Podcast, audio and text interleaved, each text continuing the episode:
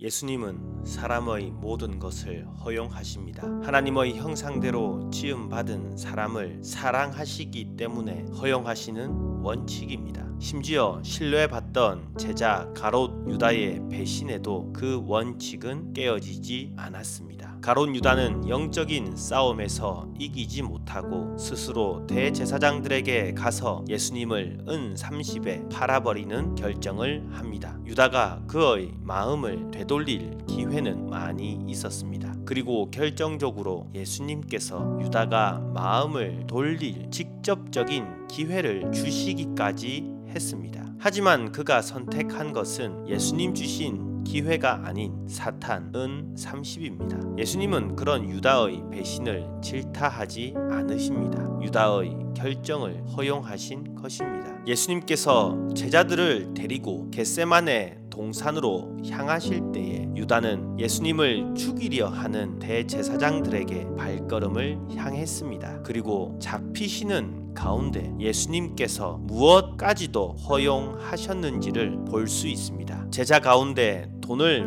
맡을 정도로 신뢰가 높았던 가론 유다의 배신을 허용하셨습니다. 예수님을 믿지 않는 이들의 핍박을 허용하셨습니다. 천사를 보내어 주를 핍박하는 이들의 악함을 물리칠 수 있으심에도 그들의 핍박을 허용하신 것입니다. 예수님과 동고동락하다 결정적인 그 순간에 도주한 제자들의 나약함을 허용하셨습니다. 이러한 죄의 모습들, 죽이는 것 들은 삼위 하나님께로부터 온 것이 아닙니다. 단지 허용하신 것 뿐입니다. 공의 하나님이시기에 그것을 허용하실 수밖에 없으신 겁니다. 현재를 살아가는 우리의 삶도 이들보다 한치도 낫지 못합니다. 우리의 삶도 충분히 악한 길로 갈 수밖에 없습니다. 그리고 공의의 하나님이시기에 그것을 허용하실 수밖에 없습니다. 우리는 죽음으로 향해야만 하는 것일까요? 베드로의 모습을 통해 죽음에서 생명으로 삶의 모습을 회복시킬 수 있는 방법을 확인할 수 있습니다. 가롯 유다와 같은 인생이 아니라 주의 곁에 있는 베드로가 되는 것입니다.